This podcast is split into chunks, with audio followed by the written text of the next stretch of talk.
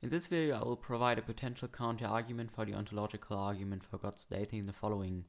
Premise 1, everything that begins to exist must have a cause. Premise 2, the universe began to exist, and the conclusion of that would be, therefore, the universe had a beginning, or cause. Now, this cause is equated with God, and further, the nature of God is investigated. Now, this is usually done um, as follows. Premise 1, God must, as this cause, by definition of the universe, be timeless as well as spaceless. Premise 2, the only two types that are left for God are therefore abstract and personal. And premise 3, abstract things cannot cause something. The conclusion of that would be, therefore, this cause, God that is, is of a personal nature. In the following, I will try to out, uh, line out a potential counter argument to that conclusion.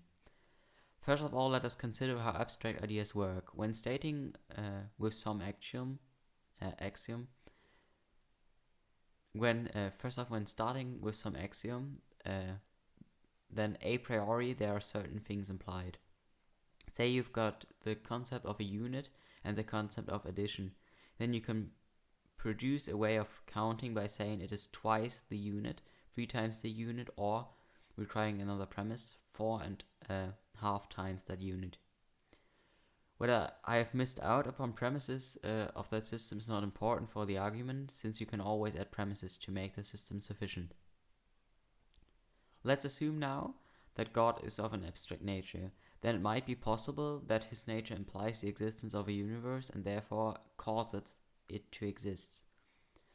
This thought, however, can only be accepted on uh, one of two grounds. First, God is not omnipotent as he cannot be the dictator of his own nature, which could be argued against by the fact that he has never come into existence and therefore just is the way he is, or by saying that God can freely choose in some way the way in which he is abstract.